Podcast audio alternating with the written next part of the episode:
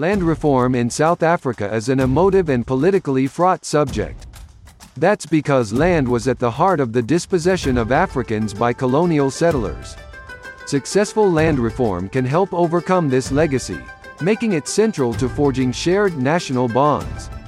It can also serve as a basis for a cohesive society through a properly managed redistribution program.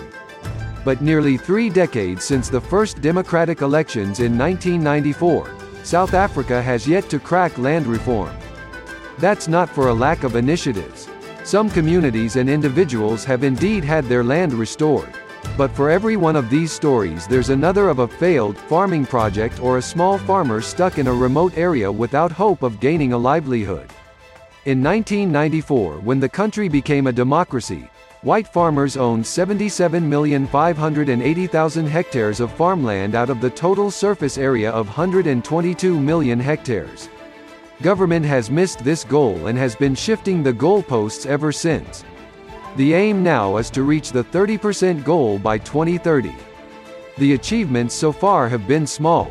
Exactly how far off the target the government is is the subject of heated debate. Some researchers argue that land reform has been painfully slow. In my work with Stellenbosch University agricultural economist, Professor Johann Kirsten, we estimate that a total of 13.2 million hectare or 17% has already been transferred away from white landowners to the state 3.8 million hectares or black owners, 10.3 million hectares through private and state-supported transactions including land restitution. These have included restitution, redistribution, private transactions and state procurement transactions.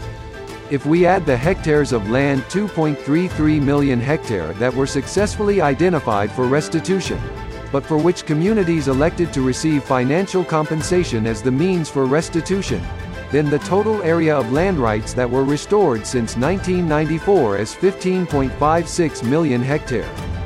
This is equivalent to 20% of formerly white-owned land, much closer to the 30% target of 23.5 million hectare than commonly believed.